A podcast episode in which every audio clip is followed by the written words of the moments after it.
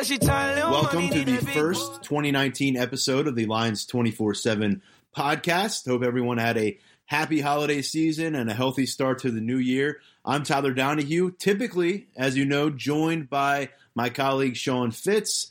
Sean, not with us this episode. He's been working his way back from a bit of those head cold situations that you pick up over the holiday season when you have two kids, and that's what happens, and Sean now can't speak for a long period of time. But I know he's going to get back here. The beard will be better than ever, and he'll be in with his insight just in time for a huge stretch of the recruiting. So we look forward to having Sean back, but we march forward with a couple of great guests on the show. Weird to call Mark Brennan a guest because, of course, he is in this thing with us at Lions 24-7 with Fight On State.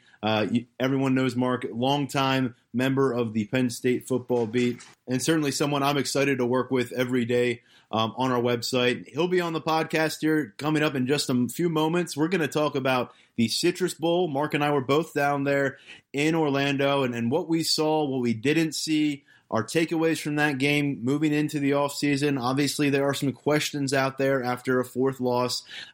Show a little bit of love in the direction of Trace McSorley in terms of his career coming to an end, what we saw in that final fourth quarter of his time in a Penn State uniform and what we heard after from him during his media session. And then we're going to, look a little bit to the past and to the future on the roster because 5 early NFL draft entries impact this team moving ahead, some more expected than others, starters off the board on both sides of the ball, and then at the same time showing how cyclical college football is. 11 early enrollees on campus this month, earlier this week, 11 new scholarship athletes in town, and that obviously major impact as the team prepares to get into its winter program and eventually spring ball, and then the boys will be back on the football field, and we'll have all that to talk about. But this is off-season chatter at this point, and a lot of that centers on recruiting. So, of course, we're going to bring in Brian Doan, national recruiting analyst at 24/7 Sports, one of the best in the industry. Can't wait to hear his perspective on what Penn State's still looking at as this cycle moves forward. They've got 18 guys in the class right now for 2019. The cycle ends February 6th, National Signing Day, the traditional first Wednesday of February. That used to be a much bigger deal before the early signing period. Still a pretty big deal, though, for Penn State. They're going to look for some more pieces. We'll get into all that with Brian. Also going to hear his perspective on the Penn State players of the future who he saw down at the Under Armour All-America game during a week of practice evaluation and eventually that game down there as well. So we'll talk about the early enrollees in depth with him. But for now, let's turn our attention to Mark, and we got a lot to get into because it's been a while. Yeah, it's great to be here. Obviously, I'm just filling in for Sean. I know people love to hear Sean, but barring doing some computerized version of his voice, he was not going to be here. But I'm looking forward to filling in and helping out on this one and probably get involved in these a little bit more now that we're out of football season and we're not going to be doing the Nitwits podcasts in the offseason. Absolutely. Well, we're looking out the window right now at a gray 30-something state college, but just last week, Mark, you and I were down in Central Florida for the Citrus Bowl. We had our great intern, Grace Brennan, shooting photos during practices leading up to it. Beautiful week weather-wise. Not exactly poetry in motion once the game started, though, in Camping World Stadium. Yeah, there were some questions from the Kentucky side. If you remember, I did a 5 questions thing with our Kentucky publisher, one of the writers down there. And one of the questions he had for me is, what is Penn State's motivation here? Kentucky went into that game really clearly motivated to get to that 10-win plateau where they haven't been since, 76, 77. It was a huge game for them. And really, early in that game, Tyler, we were both sitting there. I did not get the sense that Penn State was playing with kind of the sense of urgency and the sense of purpose that Penn State was. They really didn't until they got behind, and Trace McSorley was kind of able to bring them back. But to me, that was part of the story of that game. Obviously, the other story, the complete disaster of special teams. I mean, I wrote it after the game, and sometimes you write stuff after the game, and you get feedback on the boards. And I always ask people for feedback. Hey, let me know what you think. You get some there? Yeah, just a little bit, just a little bit. But I always appreciate it, and I tell people, even if it's critical, that helps us form our opinions. And, I'm always going to have my opinions, but I've been wrong once or twice in the past. But my point being, a lot of times you write something directly after the game, you have some time to think about it, and you think, you know, maybe I wasn't quite – I was looking at it exactly the right way. The special teams were an absolute disaster. And really, barring those special teams issues, I think Penn State, you know, wins that game. I don't want to say easily, but comes out of it. But listen, I think that all kind of plays hand in hand. I thought Kentucky came out, played more mistake-free football, didn't screw up on special teams. And then at the end, I have to give Kentucky a lot of credit. When they needed to put together a drive, they went to their bread and butter, the running game, and were able to pull the game out. So I think it was one of those deals where you're looking at a Kentucky team that wanted it a little bit more. By the time Penn State started to think, uh-oh, you know, we're in a little bit of trouble here, it ended up being too little too late. Yeah, you say, you know, maybe not as aggressive as Kentucky on the field early, but the play call early. How about that? Yeah. I mean, and obviously it started with that. The failed fake punt turned out disastrous. Jonathan Thomas in his final game in a Penn State uniform couldn't get a full control of the football, and it cost them. And we saw a similar call in a much different situation, though, against Indiana on a run on a fake punt. That failed as well. This time around, though, you knew – I mean, I think a lot of us thought this was a game where if you score 30, you're going to win. I thought, you know, really quickly giving up that field position – a very big risk, and I know they have a lot of faith in Jonathan Thomas, but let's face it, he's been on campus 5 years. He hasn't had a lot of experience touching the football, and, you know, Kentucky's going to have their ears pinned back on something like that. Well, and what was the strength of Penn State's team through the end of the season? Defense. It was the defense. Yeah. So all of a sudden, you're putting your defense in a tough spot. Not only that, you're giving Kentucky offensive momentum. Now, obviously, that didn't lead directly to an offensive play. The offense had to come out and make a play, but there was a juice and energy after that. I really have an issue with that play call, and we were talking about this at that point of the game. I just don't think you need it. I don't think you need to come out and establish anything right there and then. I think you want your defense – listen, you come out, you take the opening kick, number one. I don't know that I would have done that. Now, that's hindsight being 20/20. But I actually joked during the game, Penn State may have been better off kicking off in both halves the way the offense was playing there for a while. But I don't think you need that there, and I don't think you need it at that spot of the field. To give them that good of field position just made no sense. But, Tyler, it wasn't just that. Yeah. I mean, to me, one of the more overlooked special teams gaffes in that game was the kickoff out of bounds to start the second half. I don't know what they – listen, I get that all year long they were trying to directional kick. But if Cheka had one issue throughout the year, what was it? It was kick. Hey, how many times did he kick it out of bounds? Yeah. I mean, I don't have the stats here in front of me, but it had to be three. Power was there for him all season. The accuracy was not. Right. But so having said that, I mean, how was that not addressed during the course of the season? And again, I get that that's a tactical thing that they're trying to kick it down into that corner to make them return it, and you have an opportunity to stop them.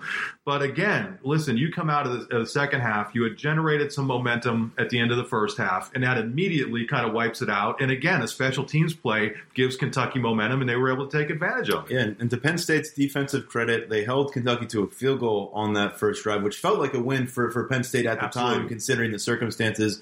But what you then saw happen to this defense, and it's really what plagued Penn State when Penn State was at its worst and even at its best this season at times, inability to sustain offensive drives. Your defense needs to get going out there. You're missing – by the end of the game, they're missing Cam Brown, knocked out of the game after ejected for targeting. They're missing Robert Windsor, who had a really strong finish to the season.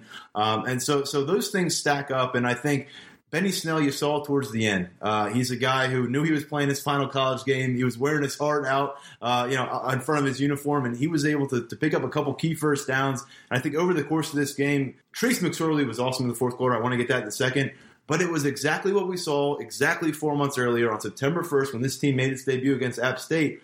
The lack of continuity going anywhere downfield in the passing game, except maybe the Pat Friermuth just has not been there. Yeah, I mean, the key play to me, and again, I keep referencing us sitting up in the press box, when McSorley gets injured and Clifford comes in for one play, what were we saying? We were saying to each other. I said they're going to let him throw deep, right? And he's going to take the chance. If he has it, he's going to throw it. Right, yeah. And I'm like, absolutely, they are going to bomb this thing deep. And what do? They throw it deep. And what happens? Tompkins drops it. This is your senior receiver. Listen, I hate being overly critical of college players, but these receivers, obviously, I'm master of the obvious here, really let the team down, especially the veteran guys with the drops all year. And that was just another prime example of what you can't do. That's the ball that the last couple of years that Deshaun Hamilton's catching, that Chris Godwin's catching. Those are the plays that they were making. And just, again, just think of how unbelievable that play would have been. A guy comes in for one snap, throws another bomb, and you're able to do it. But that kind of just epitomized the issues with this offense all year. The other thing I would say is that, to me, and this is more of an overall statement about the offensive line in general over the course of the year, I thought the offensive line underperformed from what I expected going into the season. I don't think they were nearly as dominant. Listen, there were games when they played well, mm-hmm. and the games that they dominated were typically against lesser teams. But there were even some lesser teams, I would throw Rutgers out there, where they didn't necessarily dominate. So I just thought that was one area where we could – listen, we've been ripping the receivers all year. People have been tough on the receivers all year. To me, the other area of the offense that was really an issue was that the offensive line. This, to me, was supposed to be the year that you had all these veteran guys. Everybody had played. You had, 6 or 7 guys with starting experience, and I just don't think it came. I don't think it ever gelled the way you would hope it would. And you compare that to what the Kentucky offensive line did late in that game. Yep. And, the thing about Snell on that last drive, he wasn't ripping off 15-yard gains. They were 3 yards. They were 4 yards. They were 5 yards. They were grinding out, and that's what we didn't see from Penn State. And he wasn't searching for where he was going to run. He knew the lane, right. And if it was there, he was going to take it. He was going to surge as far as he could. And that's where I'm not being negative toward the Penn State defense on that, because by that point, again, if you would have thought Penn State's defense would have allowed the number of points it did, which ended up being what? 27 points. Well, but 7 of those were on kickoff return on a punt return. So if you were to tell me going into that game that the Penn State defense is going to allow 20 points, sure, and 3 of those were going to be on a short field due to a botched fake punt, I would say, hey, you're going to be in good shape. So I'm not being negative toward the Penn State defense there. What I am saying is, by comparison, you look at what that offensive line in Kentucky did when it had to do it, and it got the job done. It milked the clock in the final seconds, final minutes, against what had been a very good defense at the end of the year. Right, and I think what you saw from Kentucky, I think Penn State did exactly what they wanted to against quarterback Terry Wilson. I don't think you could have asked for much more. Yeah. He got loose a couple times, but they recovered. He never got loose for 50 yards. He certainly didn't dictate anything with his arm. But I will say, the way they were able to get Lynn Bowden involved, and he's a guy that we heard all week in practice. He's an X factor for Kentucky. They know it. We know it. Well, he obviously showed that with the punt return touchdown, but I just found their way to design plays to get him the ball in space, and I feel like on the other side, right, everyone's taking a long look at K.J. Hamler getting 2 touches. Right, and that's I knew exactly where you were going when you said that, and I think I mentioned that after the game. You cannot have a player as dynamic as K.J. Hamler, and he only gets 2 targets in the game. I think he had 2 targets and 1 sort of carry type thing, but to me, that was another fault of the offense, I think, is that they were unable to – first of all, they were unable to identify their playmakers. Now, obviously, they identified Hamler very early, but to me, I will go back to what I said coming out of the bye week. I think coming out of the bye week, you already knew that your receivers, your veteran receivers, were struggling, that they weren't getting the job done. That is the point that I would have pulled the red shirts of Dotson, and I would have pulled the red shirt of Shorter. And I said it at the time. This isn't hindsight. And I was banging that drum. And I felt like maybe I was being overzealous, but it became more of a early season struggles then became a reason why you're dropping games and a reason why you're still dealing with issues. And to me, the tipping point on that, where you've got to reassess everything, personnel particularly, is after Michigan State. Something wasn't working. I mean, I guess that leads us into the fact that, they've now made a change there at wide receiver. And I do want to get to some positives from the Citrus Bowl, but while we're on the subject. And another thing. But obviously, David Corley, less than a full year into his tenure at Penn State, relieved duties. Obviously, tough thing. You've covered hundreds of coaches during your career. I've worked with several coaches who have gotten this kind of news and what it does to their families. So, obviously, tough situation there, but it was clear By the end of the season, there was frustration building up. K.J. Hamler came out in big support of Corley and saying that his group needed to take ownership. They were the ones not executing, and kudos to K.J. for coming out on Twitter and saying that. But at the same time, the frustration was apparent. The last question we got in with K.J. after the Citrus Bowl was, why have drops been such a prevalent issue? Nate Bauer actually asked that question, and K.J. said, it won't happen again. And when he was asked why as a follow-up, he said, it won't happen again. He didn't raise his eyes. Very angry about how things turned out. Yeah, Corley was put in a tough spot. This was a change they had to make. But, he comes in here as running backs coach, and then they have to quickly move him to receivers coach because you bring in Juwan Sider, who clearly has proven himself to be, being able to coach at this level. But I don't know how you take somebody who was the receivers coach at Army, which is a completely different animal than coaching receivers at Penn State. And it just, it didn't work. And I would put that on Franklin to an extent. I mean, I think going back, you wonder, he's been very good at making a lot of these personnel moves, but I think that one in particular, he put everybody in a bit of a tough spot. But to his credit, he realized it was an issue and made the change that he felt he needed to make right after the season. And I think most people agree. The other guy is Juwan Johnson that we really didn't mention. I was going to try to bring him up next. It sure looked like from his Snapchat that he had some sort of hand surgery or something after the season. I don't know if you were familiar with that, but somebody sent me some social media. Somebody sent me something. Up. So, obviously there was something there with him all year that we didn't quite know about. He missed some games early in the year. Something tells me he had maybe a litany of things because he was limping off the field. Looked like a lower body issue after an Indiana game. And then there were some other things that popped up. It was just very tough to get a read on Juwan Johnson from start to finish because we're talking about a guy last summer. People are saying he's going to go out, be the number one target. Even if he doesn't put up a ton of stats, he's still going to look the part, and he's going to get an NFL payday at the end of the road. Now he's coming into a situation where he's got 1 year of college eligibility left. He's got to be healthy. I know he's focused on things outside of football as well, but if he wants to play professional football, it's a major bounce back, and quite frankly, Penn State's either going to need him to step up or, maybe step aside because there is a youth movement. That's what listen, he's going to be a member of the team. There's no question about that, but he's going to be fighting for a job. But last year he was a slam dunk first teamer, right? Absolutely. Doubt about it. No, yeah. I mean, and I was one of the people who was saying, I mean, there were former players who were telling me that you look at his combination of size and athleticism, and that could translate into being a first-round pick. Now, the issue with Juwan, and again, I've never coached, but he just isn't a natural receiver. I mean, you see Dotson out there, and you see Hamler out there, you see some of these other kids out there, and they just look like natural receivers. Juwan just I don't know what it is, but whatever it is kind of missing when he's out there on the field. And I hope for his sake, he's able to find it because he does have the tools.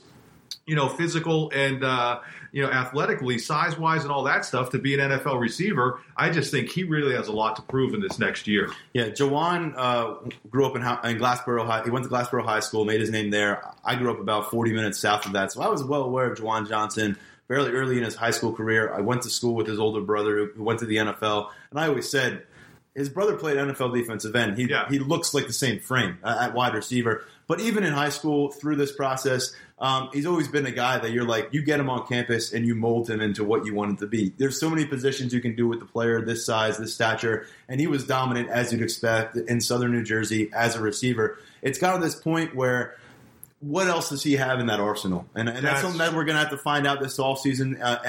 And that's also a thing where you wonder if a change in receivers coach, for a guy like him especially who needed to be brought along and had all this raw potential, Josh Gaddis, if there's anything that people say about Josh Gaddis, it's his attention to details are incredible at the receiver position and what he brings there. Can't say I got to know David Corley enough to give a strong opinion there because he was not here that long. But certainly in a year where you needed at least one of these veterans to take a next step in their career, they all regressed. I think you can certainly say DeAndre Tompkins, for what was expected, dropped way too many passes, came up with zero catches in too many games. Juwan Johnson, it's unquestionable that he didn't reach the expectations. And Brandon Polk, this is really the first long-term look we got at him for a while. And by the end of the season, he's running with the third team before these games and don't see much of him. So I think this was a year where one of those guys, you can't have K.J. Hamler as impressive as he is, to carry that load as the guy in the passing game. After not playing for a year and a half. And let's face it, with KJ, you need a complimentary receiver who has the – I thought, you know, Juwan Johnson, K.J. Hamler, can you get a better complement of different kind of receivers in one group than they had? And it just didn't pan out. And, you know, you get to the point now where, as of Thursday afternoon, we're not aware of what the wide receivers coach situation looks like, but I would expect that one not to linger on much further. It's time to get back to recruiting. It's time to start training these guys. So I don't think that's a spot that will remain open. And we should note Phil Galliano, as of this conversation, remains in the special teams coordinator spot. That's been a highly speculated situation. So I think there may be some surprise at this point. 10 days removed from the Citrus Bowl, that there's only been one staff change, but we will see what happens as the winter moves on. Things are still moving. The carousel is still in motion across college football. But, Mark, we can't leave the conversation in Orlando without getting to some of the good. Let's start with Trace McSorley. And it was kind of one of those things where you're watching those first two quarters, and this is before we know the extent of any injury, really, and you're just saying the supporting cast doesn't look ready to pick him up. He's not necessarily on his A game today. It looks like he's going to go down in kind of a ho-hum manner, and that's going to be, you know, kind of a bummer to see his career end that way. Leaves the game, goes around the press box. Our buddy Rich and others are told. And others. Yeah, and others are told that Trace McSorley has a broken foot. His career's done. You know, his game's done. They're going to announce it on TV. Clifford goes in. We move on, and, you know, you figure, oh, that's an unfortunate final chapter for McSorley. And then, meanwhile, we're reading this on Twitter. I turn to you. I say, is that Trace McSorley down there in both of his cleats throwing the ball to Juwan Johnson on the sideline? That's where things got weird, right, Mark? Yeah, that was unlike anything I've ever seen. One of the most telling comments in the postgame, and I'm not sure if you were there for it or not, but Trace, when you interview Trace, you're always going to get a good answer. He very rarely gives like a one-word answer. And somebody, I'm paraphrasing the question here, and I apologize if I don't get it just right, but it was somebody said to Trace, when that happened to you, when you were out for that series, did you think my career is going to end the way Christian Hackenberg did? He shrugged that one off pretty fast. He said no. Yeah, that was. I was like, he wouldn't touch that one. Goodness, he didn't want to talk about Christian Hackenberg on that day. No. But I think I think there was also a sense that when Hackenberg, and listen, Hackenberg was a warrior for that team. He took a greater beating than any Penn State quarterback ever. But I do think there was a sense in the Tax Slayer Bowl that he might have been able to go back in. I think with Trace McSorley, he was going to go out on his shield, as they say, that whatever he could do to get back, you know, as it was happening, I thought the staff was crazy for doing it because if he truly had a broken foot. But from what we were later told, the doctor said that he could do no further damage. I will take the coaching staff at its word on that, and that it was a matter of pain management. And Trace told us that as well. Yeah. That now they never told us what the injury was, which is their prerogative. But if he was able to manage the pain and do it, I thought it was it was nice to see him get back in there and to do what he was able to do.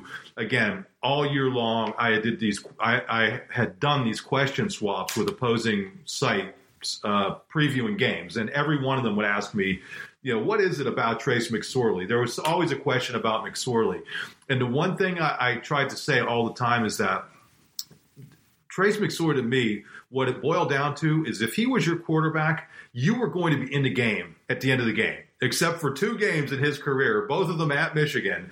He was going to put you in a position to win the game. And he was physically broken in that Michigan game. Yeah, right, you're right. And so, and the first one, or in the second one, and the first one, that was just, mean, so that's two games out of 30, however many games that he started. So the point being is that you can talk about him as a passer. You can talk about him as a runner. You can talk about him doing the RPO. You can talk about this. The bottom line is Trace McSorley was going to put you in position to win the game, more so than Saquon Barkley, more so than Chris Godwin. I mean, the common thread in all those games and with all those teams was Trace McSorley. And more often than not, you were going to win the game. Now, you might come up short, but he's going to give you that opportunity to win. And I think – as I look ahead, and I don't want to jump ahead too much, however the quarterback situation plays out, that is going to be the thing that they have to replace. I don't care if you're going with more of a running quarterback, if it's more of a drop back quarterback, whatever. You need the guy with that heart who's going to put you in position to win the game every single time, or the vast majority of times. And it goes beyond the arm strength, the foot speed with a guy like this, and obviously the measurements as his career has told. And I will say, I mean, we're going to learn a lot about that group, but the work ethic you hear about day to day. And a lot of this is going to sound like hyperbole to Penn State fans because you listen to this content every week and you read the content every week. And I can't tell you how many times I've typed the word McSorley in the past 24 months. It's been a lot. But nationally, the respect he receives. I saw players walking out of that Kentucky locker room taking moments to stop over and make sure Trace McSorley, while he was done with media, making sure that they knew that they were tipping their cap on their way out. And we watched Trace McSorley walk out. He was certainly favoring that foot. He had a big boot there, swarmed by media. And that's what I think I'll take away from Trace McSorley, beyond just the heart that he showed on the football field, is he always stepped up, looked you in the eye when you asked the question, and answered it to the best of his knowledge. And I'll tell you what, it was different demeanors every time, the losses this year. Now, Michigan, I think everyone was just in a little bit of state of shock. After the Ohio State game, Trace was pissed. He was pissed, and I'm sure there's a number of reasons why, but he was close to having the best individual game and pulling out one of the greatest memorable wins that he could. Putting himself in Heisman positions. Right, I mean, we're still talking about, at that point, everything's on the table. Heisman, right. National championship, everything's on the table. He was pissed. Michigan State game, then it took a different turn, and it was like he started to be more of an angry veteran, and he was like, "We got to start looking in the mirror. Yeah. We got to do this together." And I think after this one, it was just kind of there was a finality to it, and there was a sense that while he certainly wanted to secure win number 32 as a starter, which he already set the record for wins as a starter at Penn State at quarterback, I think even coming off the loss, he was content with what he put out there in that final frame of the game, and. So it was one touchdown drive, and I look at you and said, "Oh, you know, that's nice. That's nice to see. Kind of cool story."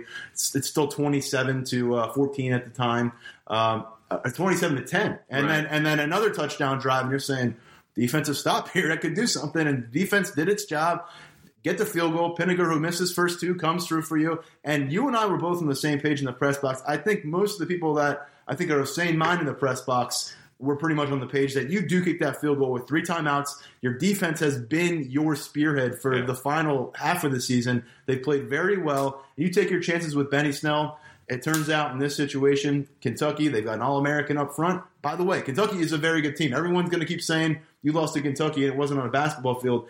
The basketball court, this was their best season in 40 years. This was a very special Wildcats team. But ultimately, it came down to the fact that they got him the ball back, but he had 1 second. What can you do with that? And it would have been something. And it already was something to see that all go down. And I think that's the long-term takeaway for me. There's a lot of things that we're going to analyze the heck out of this offseason. And in the past week, everyone has done. Just check our message boards. Everyone's focusing in on the Citrus Bowl and what happened and what didn't happen. But I think what long-term we're going to remember when we look back on that week in Orlando is how the game ended, what McSorley put on the line, and that was his curtain call. That was really it. I know he did the lap around Beaver Stadium after the win at Maryland, but that was it. And everyone across the country started turning back to that game when they heard what was going on. And right. I think there were a lot of Trace McSorley fans in living rooms across America. Yeah, I'll tell an interesting kind of behind-the-scenes story. A few days before the game, they did a big media party at a place, and I think you may have been there and had a beverage and some stuff to eat. I know I was there for a while, and as I was walking in, someone said, "Hey, Mark, how's it going?" And it was Rick McSorley, Trace's dad. So I had to go in and get myself checked into the media party. When I came back out, and Rick McSorley was there with a bunch of other parents, and I pulled him aside. I said, "Hey, I just want to tell you, you know, that your kid, I don't care what people say about him as a player.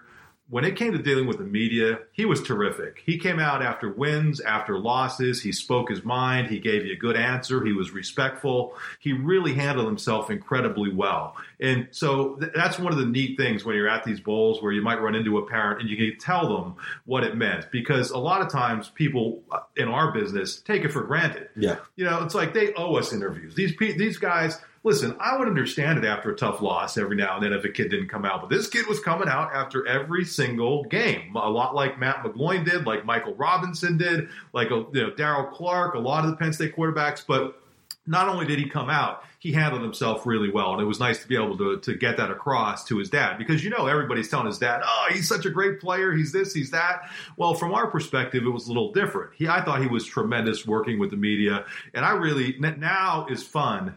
Because now I get to become a Trace McSorley fan. Right. The relationship changes. And kind of root for him. Yeah. The same way I did for guys like Sean Lee, even though Sean Lee went to the hated Cowboys. The Giants got a guy, too. Yeah, and Saquon. Yeah, all these great Penn State players go to these teams I hate. But I'll always pull for these guys just because of kind of, I don't want to say the relationships, because you can't become friends with these guys while you're covering them.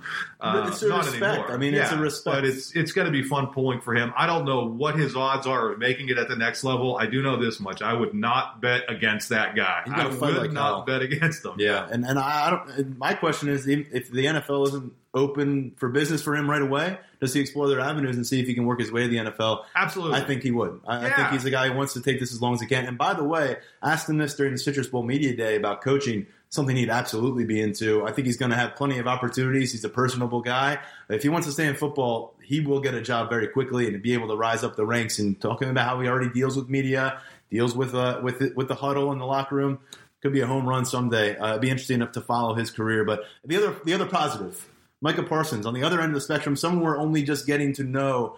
I thought he played his best football of the season in his 13th game. He didn't start. He played a lot of football, though, and he was flying around. Some people are going to point to some excessive things he did. He drew a penalty on the sideline, but he was playing without the kind of the leash that we saw. I think it's an imposed thing. I think he just didn't trust things. He didn't want to overstep his bounds. He didn't want to get pulled off the field because he was in the wrong position. I think by the time he got to game 13, 4 months into his college career, there was a little bit more reckless abandon, which is really what defined his abilities in high school. I never quite understood throughout the season what they were getting at when they were saying he needs to embrace everything. And did you ever get that? It was like some sort of mystical thing that he didn't. I just know he kept playing more and more. Right. Yeah. But I think I would have played him more throughout the season. And I don't want to be one of these people who's dogging Koa Farmer, because to me, I think Koa was in a tough spot. You know, you're the veteran who's playing ahead of the obvious superstar in the making. And Koa doesn't write the starting lineups, I don't think. No. But you know what? I had an opportunity to talk to him before the bowl game, and he was terrific. And I'll post something on this in the next few days, hopefully. But he, you know, to me, he ended up being a real leader and led by example. That even when he wasn't getting the majority of snaps, like in a bowl game. Well, I guess he still got a lot of snaps because Cam Brown was pulled out and he had to move over there. But regardless, I thought he handled himself well throughout the season. Do not think he's in the same league as Micah Parsons, though. I would have liked to have seen them get Micah Parsons on the field more throughout the season. But again, I'm not a coach. His upside, Tyler, it's unbelievable. You know, I think the one thing that we learned is that he is fully capable of playing linebacker and playing linebacker at an elite level. To me, that's very important because they have a bunch of defensive ends, even with Sharif Miller going, who are capable of playing at an elite level. Even though Etor didn't really step up in the bowl game, we saw it for most of the season. And we know that there are other players there, Jason Owe. You know, I think you're going to see better things from Shane Simmons when he's completely healthy. To me, I think you're going to see some very strong players at defensive end, and that's why to have Parsons prove that he can play linebacker at a very high level was very important. Yeah, and I think with Micah Parsons, another thing that a lot of people learned, and I think the jury was out with people who just didn't know him at all, was he going to buy into the team thing? Because they saw a guy who was obviously – you know, focused on himself during the recruiting process, which is what you should be. You should be focused on yourself. But, you know, he wasn't afraid to use social media to talk about it. And a lot of people viewed that, and he decommitted from Penn State. And people wanted to say, well, is he going to buy into the team? It was not an issue from day one. I mean, everything you heard, feedback from Brent Pye was, if anything, he was bothering the coaches because he wanted more intel and more info. And he was tapping into his resources as a veteran group. And I'm telling you, talking to the recruits now, right? They keep telling me Micah Parsons is the guy in that locker room, along with Jesse Luketa, who is recruiting them very hard. And so when it's a true freshman doing that for you, and maybe that next face of the franchise kind of guy, that's huge. He is all in, and he's invested for Penn State, and that's something that any Lions fan should be excited about. He's a very intelligent guy, by the way. I mean, I had the opportunity to interview him a couple times when he was coming up through the recruiting process, and He first of all, he knew what he was doing with all that social media stuff. He would never admit it, but like when he named his dog Brutus or whatever, he knew exactly what he was doing. He was looking to get a rise out of people. He was a kid, okay? But you're right. Now he's in the program, and I was going to mention what you said. I don't talk to the recruits now the way that you do or the way that Sean does, and But everything that we're hearing that you're telling me and that Sean's talking about is that the name Micah Parsons keeps coming up as somebody who's kind of driving the bus to get kids to commit or sign with Penn State. The other thing about Micah Parsons, I don't know if you've noticed this, James Franklin's kind of go-to guy in terms of who he talks to on the staff the most, gets the most input from. You know who it is? It's Deej? Yeah, it's Dwight Galt, yeah, the strength coach. Yep. If you pay close attention at practice and see how often you'll see Micah Parsons hanging out with Deej. Now, for people who haven't, first of all, I would encourage you to track down some of our videos of Dwight Galt interviews because they are always some of the most informative things that we have, whether it's from Lift for Life or whether it's from the off-season workout session. He gives great info. And I'm telling you, he's really a smart guy, and he's a guy that Franklin has leaned on since his days at Maryland. He's like, Frank, what would you call it? It's like confidant, or I don't know what you would say, but to me, the reason he's a guy in the room, right? He's a guy in the room. The reason I'm mentioning this is because clearly Parsons picked up on that, and I'm telling you, you see him talking to this guy constantly. And I think that's showing you that Micah Parsons is smart enough to know, you know what, if Franklin's leaning on this guy, I'm going to try to – and Deej deals with players a little differently. Franklin can be tough on players at practice and stuff. People who haven't been there, he'll do some yelling, and he'll yell at guys to run and do stuff. Deej is a little more low-key.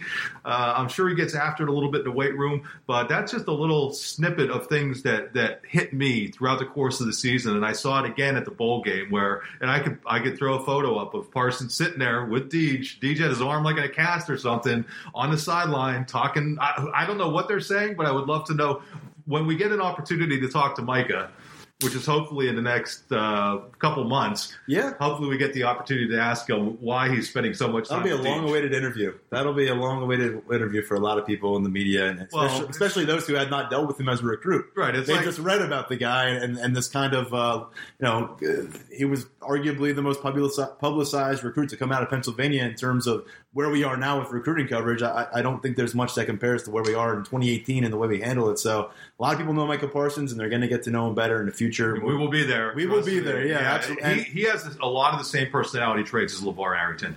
Interesting. And I'm not saying – I don't know that they're the same exact kind of player. I think Micah is maybe bigger at this point. LeVar was so explosive. It was – he had like a 40-whatever inch vertical leap.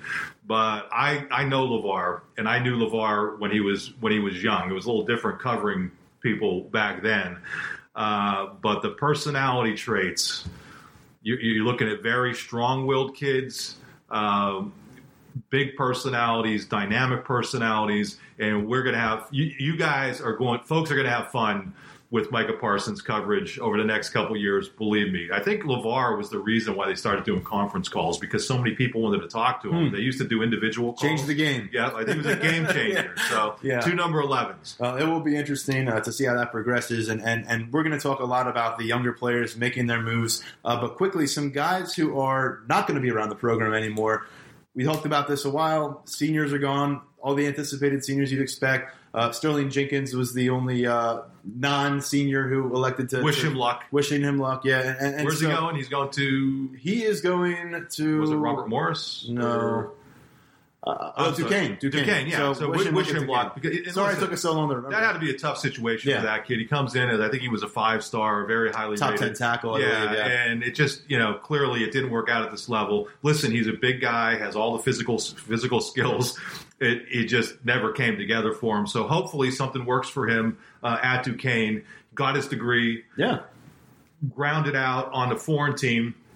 Sure, he made a ton of lifelong friends. I mean, he still had the experience, but obviously... But he was still part of the program. But, anyway, I didn't want to let that go without saying best of luck. Absolutely. So, and then the usual suspects of senior class, guys like Amani Arawarie, Nick Scott. I can go. I mean, I don't want to name everybody, but I will say Nick Scott, awesome interview over the course of his season. Two-year captain, probably a guy who didn't get as much spotlight as a lot of these other veterans in the past couple of years because he was a late starter on defense and a guy who spent a lot of his time on special teams, bounced around the roster in terms of position. But another guy who would look you in the eyes after every win or loss and give you the story and give you the straight story for the most part of what he could tell you. So wishing them well, but there are some early departures.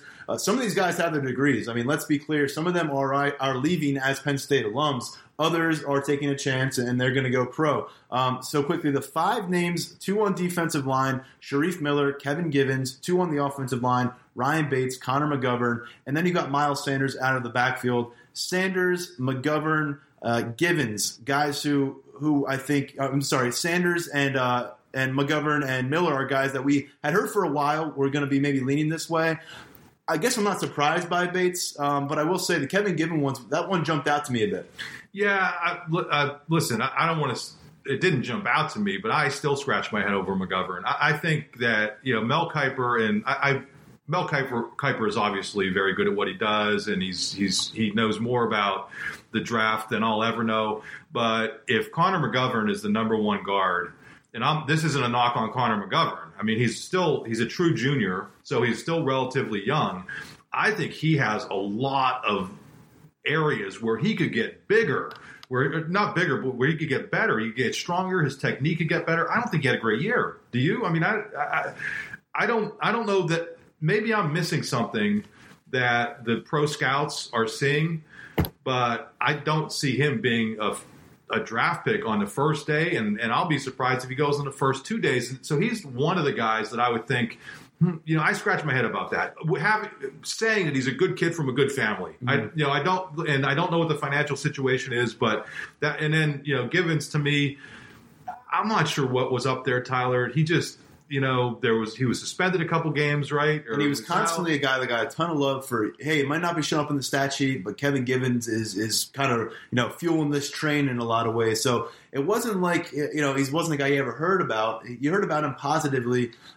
It's interesting. I will say, out of all these departures, I think people may be surprised by this, but I think they're in a pretty good position on the offensive line to not take a step back because of those losses. I mean, Bates and McGovern, 13 Big Ten players. They combined to start 70 games at Penn State, but I didn't go out and see them routinely dominate an opponent. That's my point.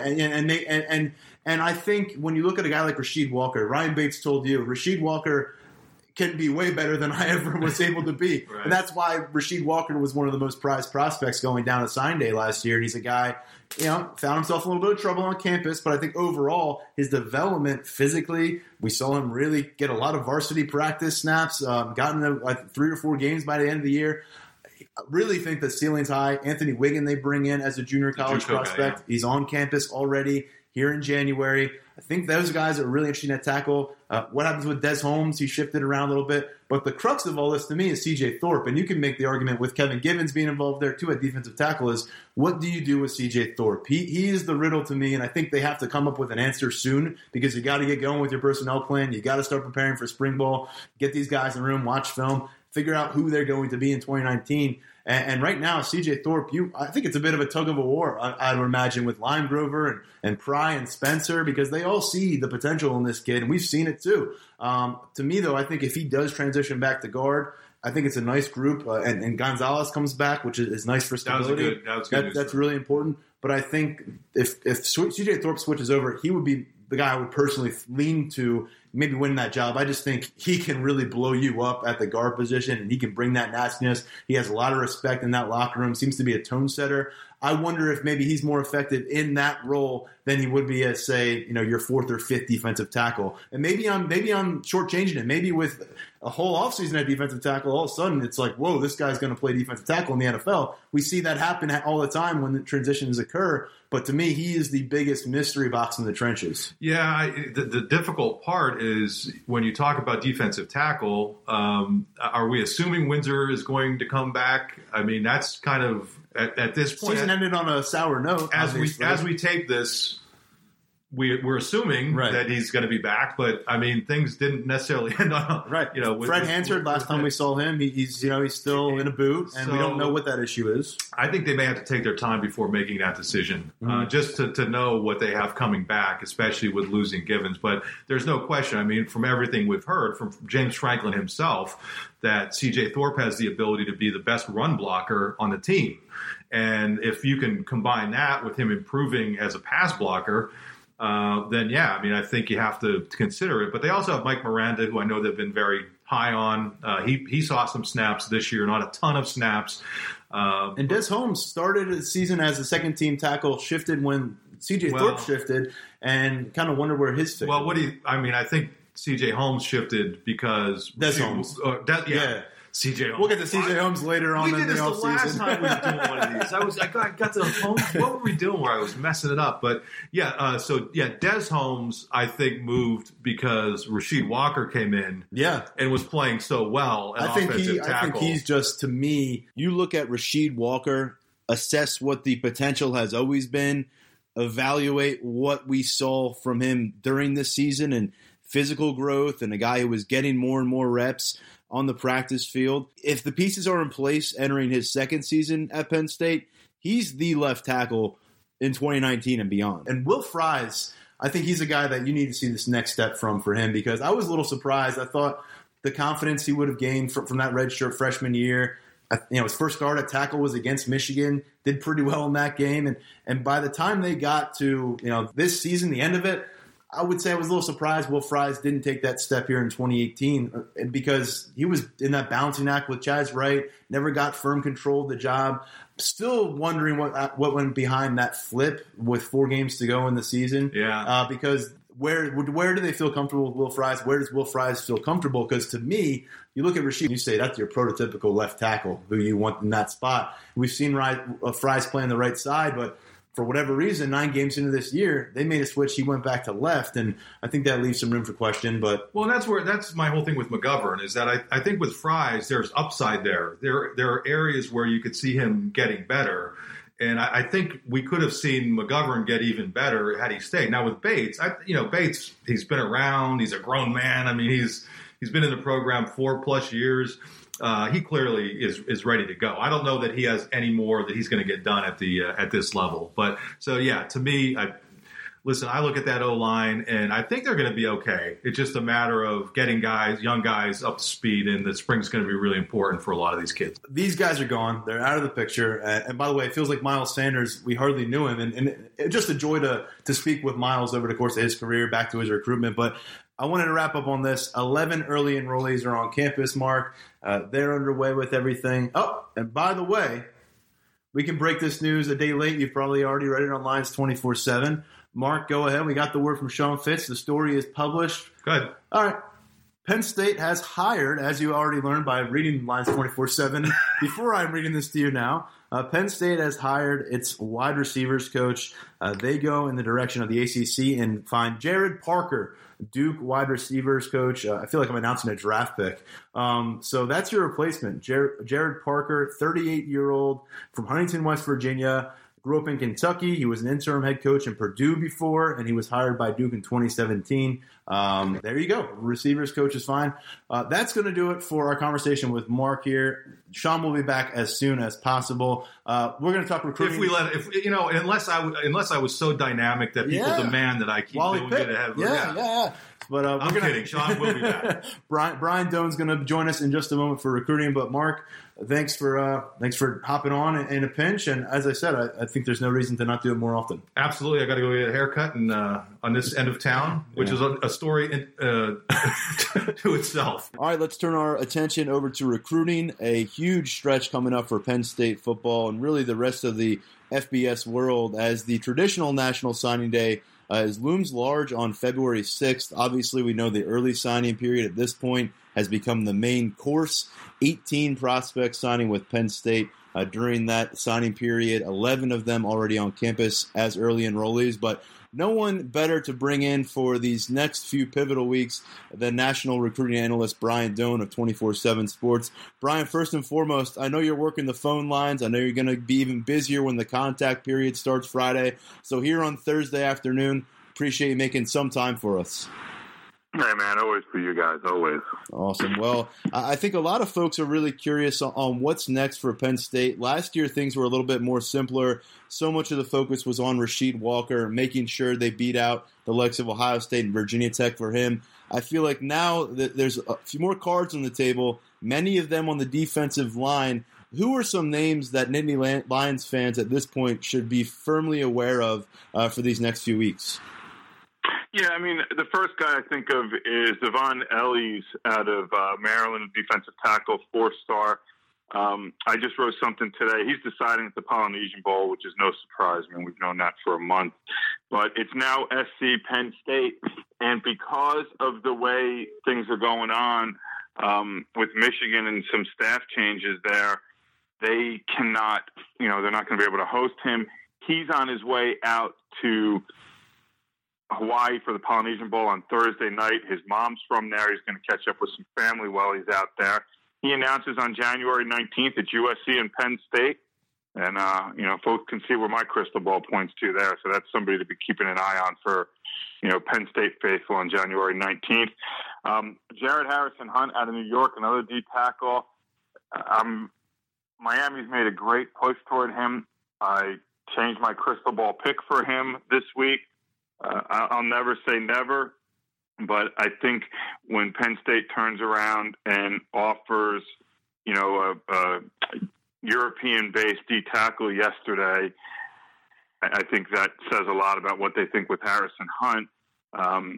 You know, we'll see exactly what goes on in terms of where they can really get back heavily involved with Harrison Hunt. But the D tackle I'm talking about is Joseph Darkwa. Going to visit UCLA this week. Virginia's in the mix.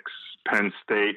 There's a connection between the guy who runs the European contingent, Brandon Collier, and Penn State coach James Franklin, which is something to keep an eye on for the Nittany Lions. And then Smith Vilbert, another defensive lineman from Montvale St. Joseph in North Jersey. Keep an eye on him just in terms of he's visiting Florida this weekend. Florida State's trying to get him down on the 25th. He already made his official to Penn State. I still like where Penn State sits in that one. His family really likes Penn State. His coaching staff likes Penn State. I think it's just a matter of, you know, making sure he goes out to see some other places before he comes up with a decision.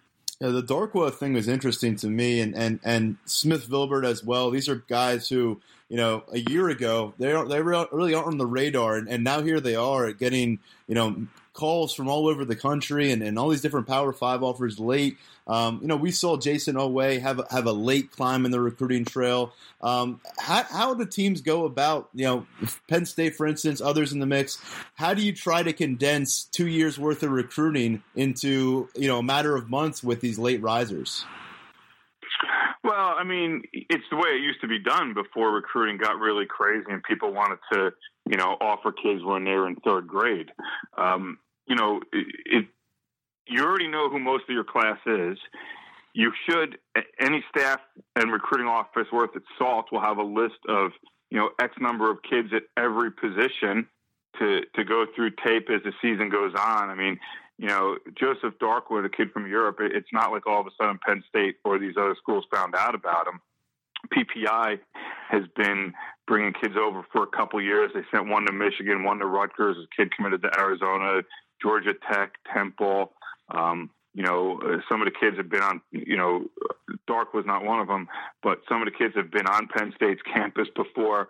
So it's just, you have your connections and you, if you know what you're doing as a staff and as a recruiter, you're staying in contact in case it gets down on the list, and then you're evaluating the tape. And, you know, the contact period starts up again where coaches can go out on Friday.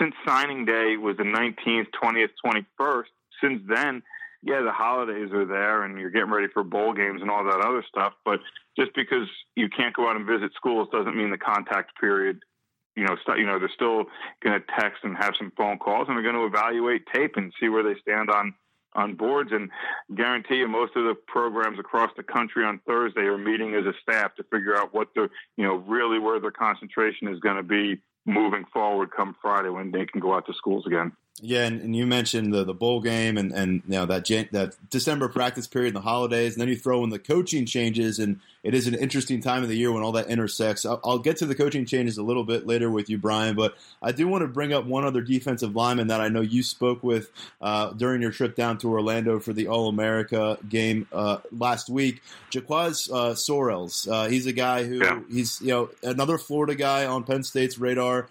Things seem to be moving in a direction where – you know, he's going to be another guy that people need to have on their radar with Penn State as well. Yeah, I'm glad you brought him up because at my age, sometimes I forget things. But yeah, Storrs is a kid that, you know, talked about making a visit to Penn State in January. You know, there's a lot of hope as far as Penn State and recruiting in Florida, especially with Juwan Sider and what he has with connections with players down there and coaches and programs. And getting him on campus, now I'm going to guess it's going to be a little chillier in State College than Florida the weekend he's at Penn State. But if weather's going to keep somebody from going to a school, so be it. But yeah, it's a great chance to say, hey, this is what we need. This is, you know, how you fit into the defense. Here's our depth, and we'll see where it goes from there. But, you know, they've done a good job with Sorrells, and I think just getting him on campus is a big step. I think you'll know a lot more where his recruitment sits after he comes on campus and just what he feels. Obviously, he's going to have a great time, right? I mean, you know, probably 0.00001% of the people come on campus and don't have a great time when they visit a school, but it's the connection with the players and can he get on the field early? You know, one of the things that's interesting with him is he's a kid that really wants to, you know, help a program take the next step. And so I'm curious to see what happens with that. And I know, you know, with South Carolina on him, that's also a big thing to look at. But, you know, we'll see what happens with him, but he's definitely a guy worth keeping an eye on. And so we remember John Dunmore was on campus for about 48, 50 hours, and that was enough to make him commit to Penn State and stick with Penn State. And it is interesting how much an official visit can do. We'll see what goes on there. We're with Brian Doan right now on the Lions 247 podcast. I'm Tyler Donahue. In case you missed it earlier, Sean Fitz, under the weather right now. And by under the weather, I mean he just can't sustain a podcast. His voice is gone. But that's all good. We'll carry the load, and who better to have on but Brian.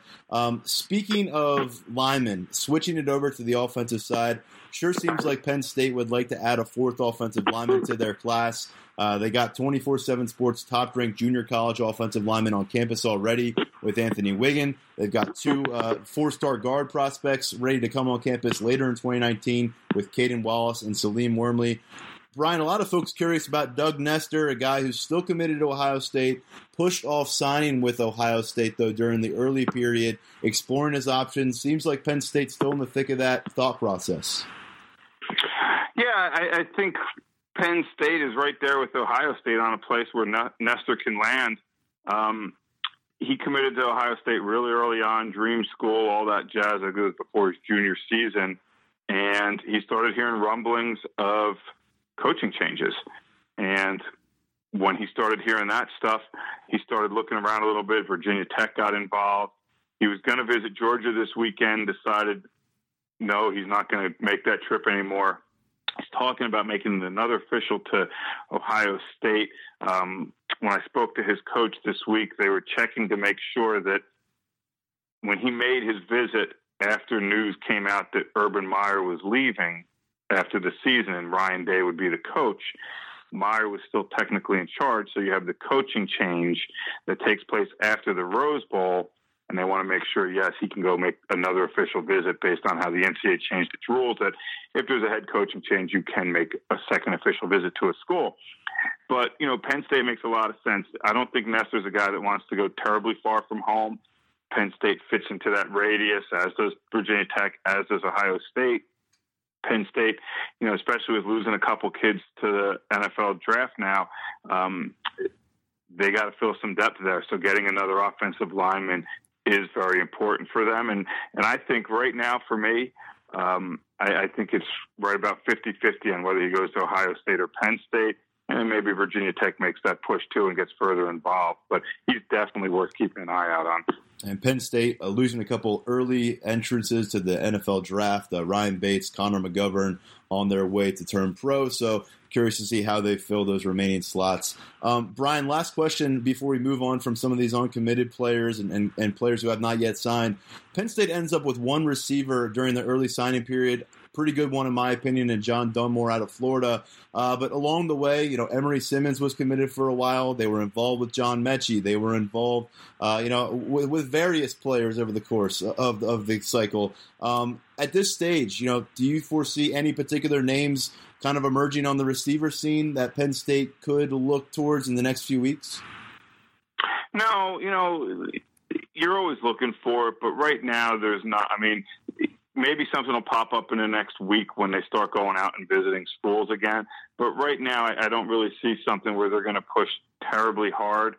You know, I don't think receiver is a spot that they – first of all, I don't think it's a dire need. I think taking care of the line of scrimmage is a dire need right now, just for the depth.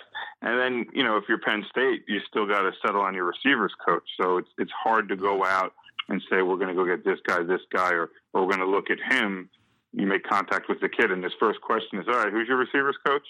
But I think before that really, you know, before you see anything with that, I think you need to take a look at, you know, who the receivers coach is going to be. Sure. Based on current Penn State personnel, they're looking and going to 2019 with, at this stage, 7 of 9 of their receivers carrying 3 years of eligibility or more. So it's certainly loaded up with young talent. Now, Brian, I crossed paths with you briefly in Orlando. I was there primarily to cover Penn State for the Citrus Bowl. Got over there to speak with the Penn State guys before I came back up to the chilly State College area. But and I know you're back in the Northeast, so you feel the pain. But, Brian, when you look back at your time in Orlando, specifically with those 5 Penn State players, anything stand out in particular about the way they interacted, the way they performed? Obviously, most people only get to see the game action there, which is really just kind of the punctuation mark of a pretty long week. Yeah, game action's pretty meaningless, to be honest with you. I mean, you know, one thing you got to be careful when you go to these things are some kids are there on vacation and some kids are there to kind of really prove themselves again. And I'm not saying either is right or wrong. I'm just saying that's what the fact is. But, yeah, I mean, what stood out to me is there's some really good players there, first of all. I mean, I watched Brandon Smith, the linebacker, you know, five-star kid out of Virginia, and just his length and his ability to run and cover ground was amazing. I think he's more of an outside guy, to be honest, who can also rush the passer. I mean, if Penn State wanted to change to a 3-4, he'd be a perfect guy on the outside, just coming off the edge with his size. I mean, just his length and athleticism was, you know, I thought was tremendous. I looked at a guy like Dunmore, the receiver, who you brought up earlier, really good route runner and really tracked the ball well. Succinct with his routes, got out of his breaks well. You know, the depth on it. If they wanted a 12-yard route, he was running a 12-yard route. It wasn't 14. It wasn't 10. I think he did a lot of really good things there. And then, you know, with the game in itself, you know, the practice was not built for Michael Johnson because practice is pocket passing. They don't even roll you out. Once in a while, they'll run a read option or something. But, you know, you're not going to see much from a dual-threat quarterback. Some of the quarterbacks in the game experience the same thing.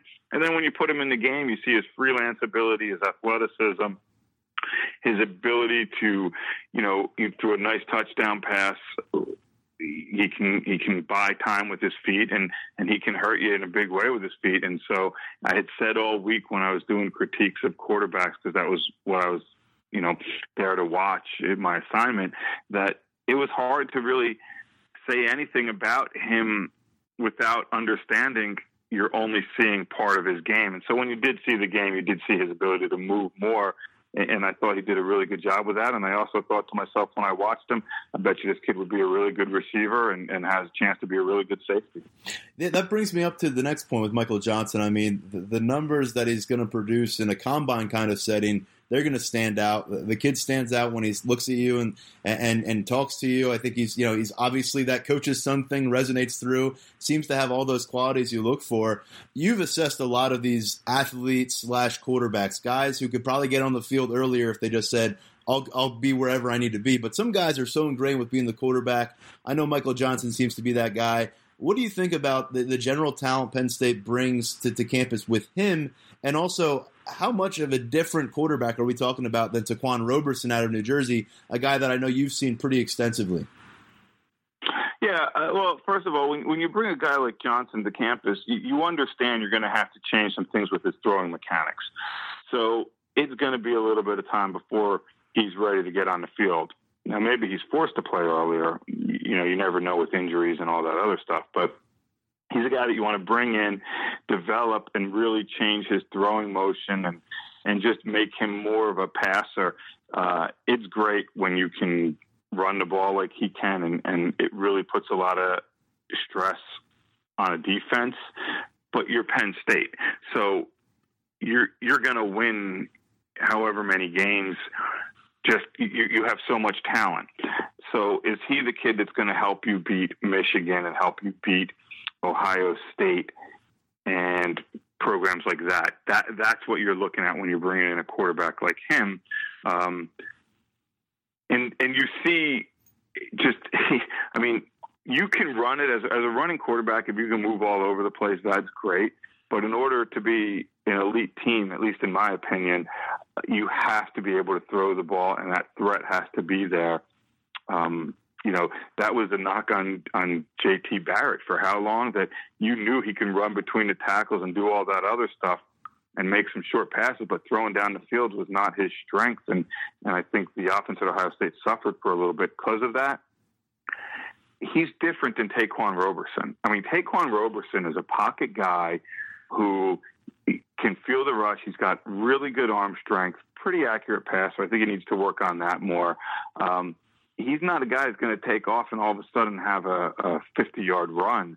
I think, boy, if I'm remembering right, his testing numbers, I think he was a 4.8 or 4.9 kid in the 40. From what I remember, but he's a pocket guy. You can move the pocket with him and he can throw on the run. But to me, Taquan Roberson is not a pure dual threat kid. Interesting. And I think a lot of people see that dual threat label, and then you watch his film, and a lot of his best work is done behind the line of scrimmage. And so obviously it's two very different quarterbacks there, but what's the mindset of Roberson? Because whenever I spoke with him, didn't seem like a very chatty young man, but a guy who had a lot of confidence. He knew all the way they planned on bringing a second quarterback in. I'm always curious to see how those dynamics go with a two-quarterback class. What do you think about where he is mentally and kind of his gamesmanship? I know he led DePaul to a state championship there as a junior. Yeah, and, you're right about him being chatty, and then once you get to know him, he'll talk more. Great kid. Great family, leader, and he really doesn't care if somebody else is coming in. I remember talking to him about Penn State going to bring in two quarterbacks in a class. I'm like, what do you think, man? He's like, yeah, I don't care. I'm like, all right. Did they talk to you about it? He goes, yeah, I knew it was coming. I don't care. I got to go in and compete, got to win a job. I mean, that's what you have to realize. And I think a lot of fans get caught up in this, and they don't realize what kids are like that are high elite level kids. I mean, you could put up Peyton Manning and Taquan Roberson thinks he's going to win the job. And that's not a knocker to say that he doesn't, that he's overinflated self-importance. No, it's confidence. These kids want to go to places where they will compete with the best because they all think they're the best. Everybody says, well, how can Bama and Clemson keep doing it every year? Because every freshman going to Bama right now thinks they're good enough to start as freshmen, whether it's realistic or not, whatever. That's their mindset, and that's how they think about things. And that's how Roberson thinks about it. He thinks he's going in and he's got a chance to play as a freshman. Quarterback spot is open. Here we go. Let's go. And so that's his mindset. And so he doesn't really care if there's 400 quarterbacks there or if there's four. Yeah, and I can confirm that every time I brought up the subject, he was calm and cool and said, it is what it is. I got to go and do what I have to do either way, no matter who's on campus with me. So, and then I wanted to go back to the running backs who are going to be sharing the backfield with those guys. Noah Kane, Devin Ford, they were both in Orlando for the event. Two guys that took very different paths to end up in Happy Valley. Noah Kane's currently here as an early enrollee. He's got a head start there. He is very succinct about wanting to go and compete for the starting job. Ricky Slade's back. Journey Brown's back. C.J. Holmes is an interesting guy in that mix coming in from Notre Dame last year. How would you kind of compare and contrast Ford and Kane? And if I had to ask you right now, who would you pick to be the guy who gets on the field first for the Nittany Lions? Well, I think when you look at who's going to get on the field first, it depends what kind of running back they need because they're different.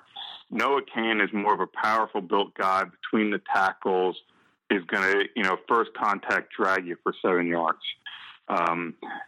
Maybe 2 yards, maybe seven's a lot.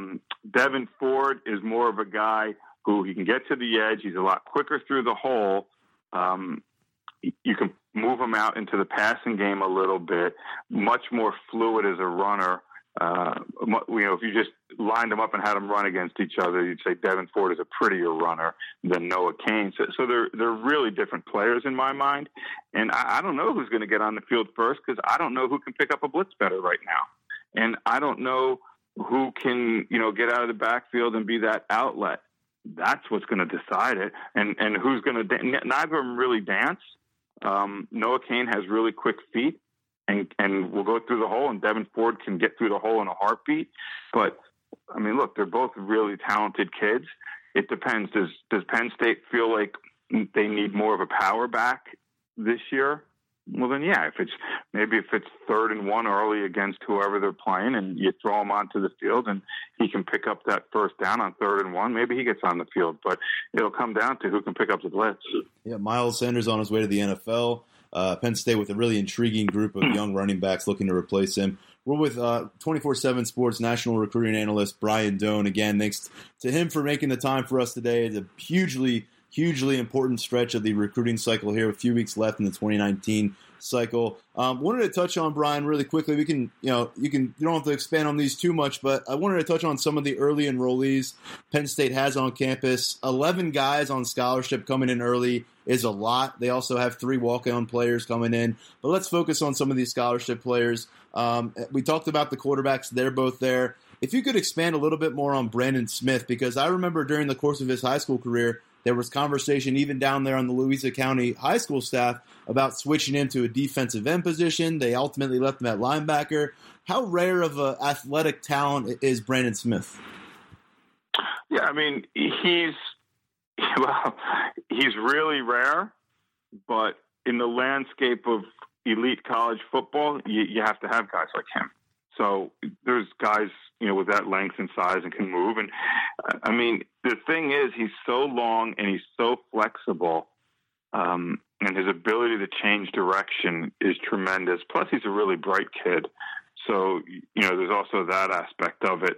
But yeah, I think with him, it's the ability to do different things. You can play him at outside linebacker.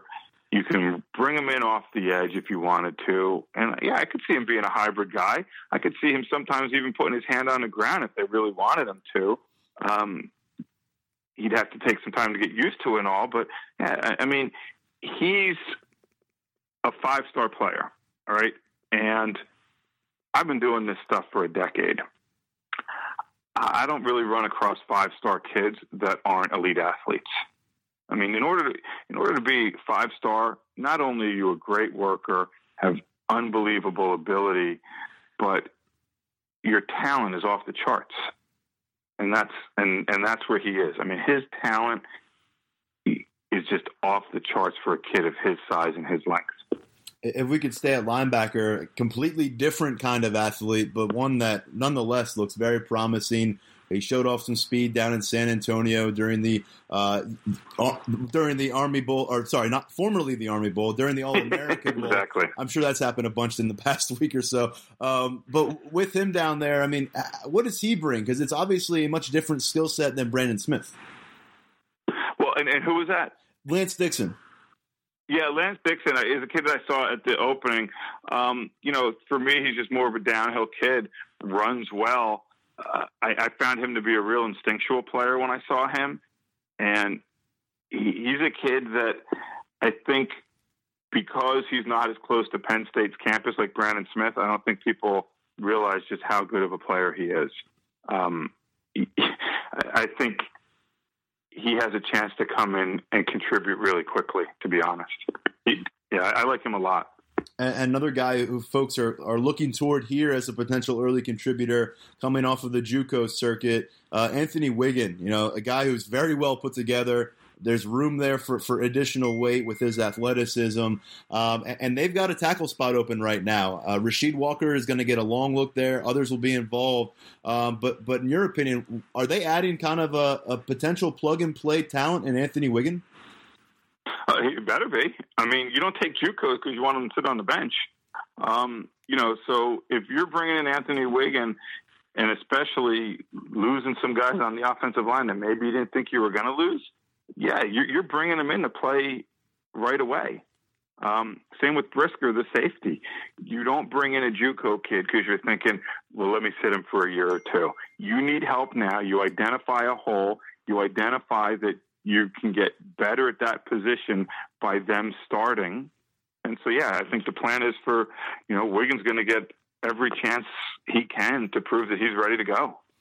And then Penn State had you know, arguably the breakout player of the year at tight end, certainly among freshmen with Pat Friermuth, what he did in the Big Ten conference schedule. Zach Kuntz, you know, waiting in the wings, building him up physically behind the scenes. Then they bring in Brenton Strange out of West Virginia, you know, highly rated tight end, 247 rankings, and a guy that I think a lot of people are intrigued by but may not know a lot about. And he's a little bit different than Pat Friermuth, right? He's got more to build on, whereas Friermuth came in at 19, a little more advanced, and was a guy ready to go out there. Do you see Strange as someone who kind of goes the route of going behind the scenes, or could he get on the field early? I mean, again, it always comes down to development and need, but I think with him, you're right about Friermuth. He was pretty polished when he arrived at Penn State.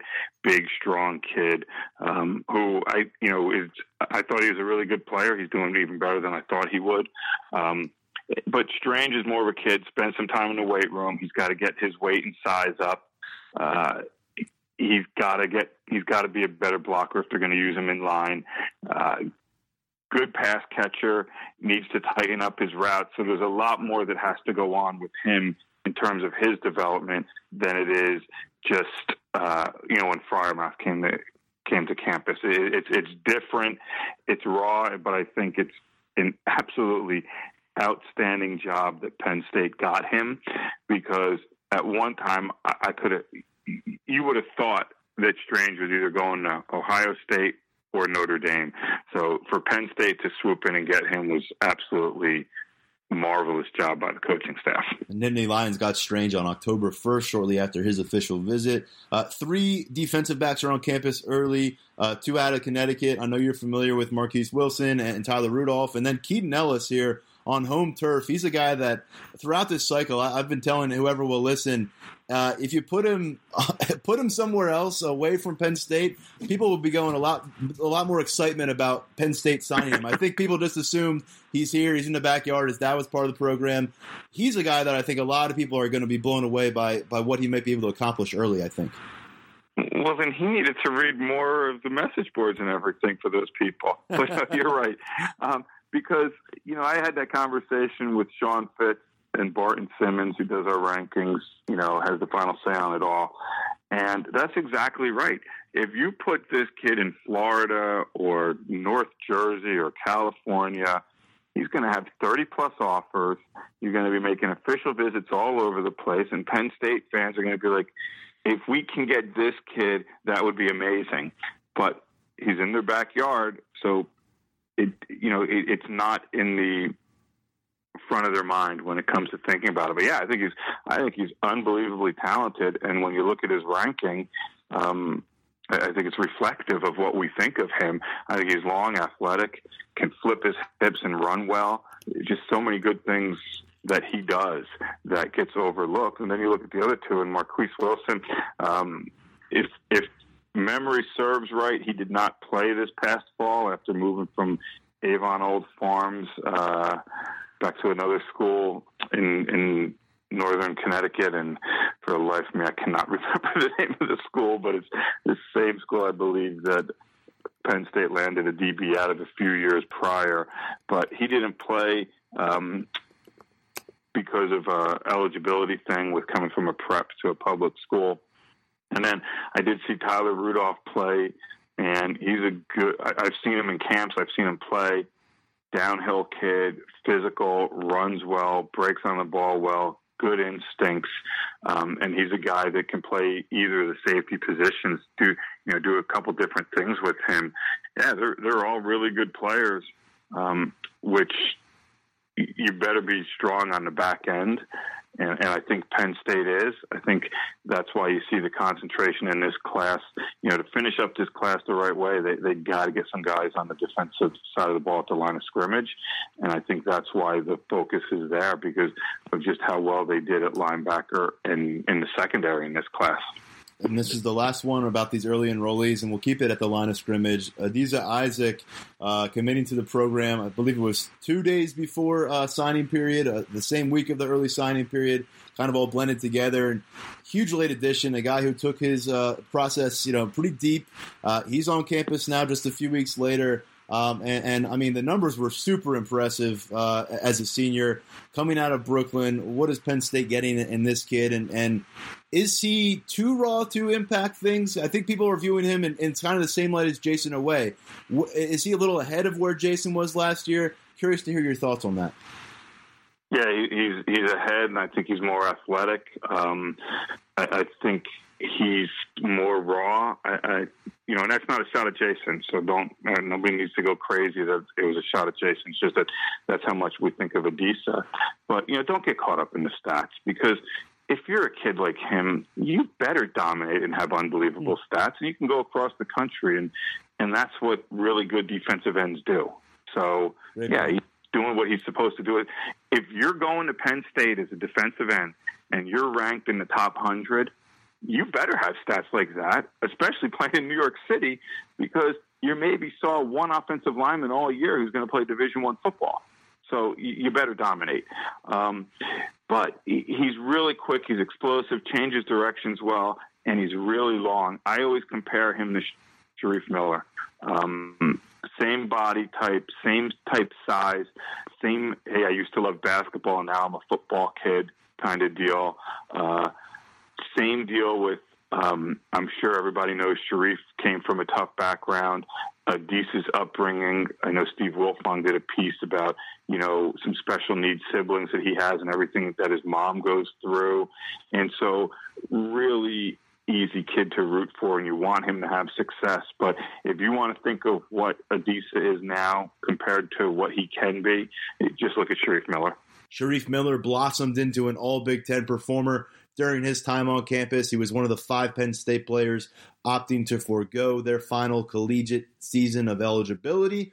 But looking ahead here, Brian, in terms of the Penn State staff, someone who's generated a ton of buzz really since the day he arrived last January is Juwan Sider, obviously a guy who was highly regarded at West Virginia, a season with the Florida Gators, and now Penn State, immediate impact. You look at Noah Kane, the long-term role he played in that recruitment. And, of course, John Dunmore, wide receiver from the South Florida region, very strongly considered Miami towards the end, it seemed. He says it was Penn State all the way, and he says Juwan Sider was the big reason why. What does Coach Sider do that resonates so well on the recruiting trail, and how big of an addition has this been for the Nittany Lions from your vantage point? Yeah, I saw something on the Penn State board on the premium site on the story I posted, and love Sider. He's got connections to everybody. And he does. And that's what makes him good. But that's his job. He was brought to Penn State because he's a really good recruiter who has connections everywhere. That's what good recruiters do. That's what good coaches do. So yeah, it's been a great thing for Penn State to get him. But that's why James Franklin hired. This isn't a surprise. It's not a surprise that Sider knows everybody.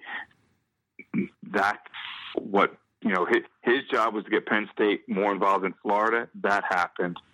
It comes up with Chris Tyree, and he knows Chris Tyree's trainer. Yeah, because Sider's really well connected. That's his value, And then on the field as a coach, as a running backs coach, Miles Sanders going to the NFL. He's a kid that I liked coming out of high school, and we'll see what the development of Ricky Slade and we talked about the running backs earlier, who are coming in with Ford and Noah Kane. Well, now it's his job to make sure they know how to pick up the blitzes and that they're doing the right things. But yeah, this is what James Franklin hired Sider for. Yep, first time he mentioned Sider in a media interaction. He said he expected it to open doors that weren't open before for Penn State, exactly what you're seeing. Brian Doan's been on with us for almost 40 minutes. I got to let him get back to his other things. You can catch Brian's work on Lions 24-7 right now and, of course, across the 24-7 spectrum. But I can tell you, Penn State-related, he's got stuff up recently on Devon Ellis. He's got stuff up on 2020 five-star running back Chris Tyree. Joseph Darkwa, the intriguing defensive lineman from Europe, all that and more. Brian's always pumping out great content, much of it Penn State related. Brian, thank you so much for giving us the time, and good luck, contact period going, and look forward to your coverage here the next few weeks. Hey, look, I appreciate it. And for everybody out there, just realize this. Sean Fitz is not sick. He lost his voice yelling about Queens Park Rangers beating Leeds in the FA Cup earlier this week. There it is. Secret's out. Thank you, Brian. Thanks. Well, we are now over an hour on this edition of the Lions 24-7 podcast. We did owe you some time. We had a lot to catch up on. I hope we were able to accomplish much of that for our listeners. I hope you all had a great start to your 2019. Obviously been an eventful start to 2019 for Penn State as we've gone over some of the roster moves, early departures, early enrollments, and of course we'll have all of your analysis as roster changes continue. It's that portion of the offseason where you can expect some surprises, some maybe some speculated things that actually do happen. So keep your attention on Lions 24-7. You can find us on Facebook and find us on Twitter as well. For Sean Fitz, Mark Brennan, and our Lions 24-7 community, thanks again for listening. Hope to have Sean back in the saddle next episode. For now, wishing you all a great weekend, and thank you so much for supporting our podcast.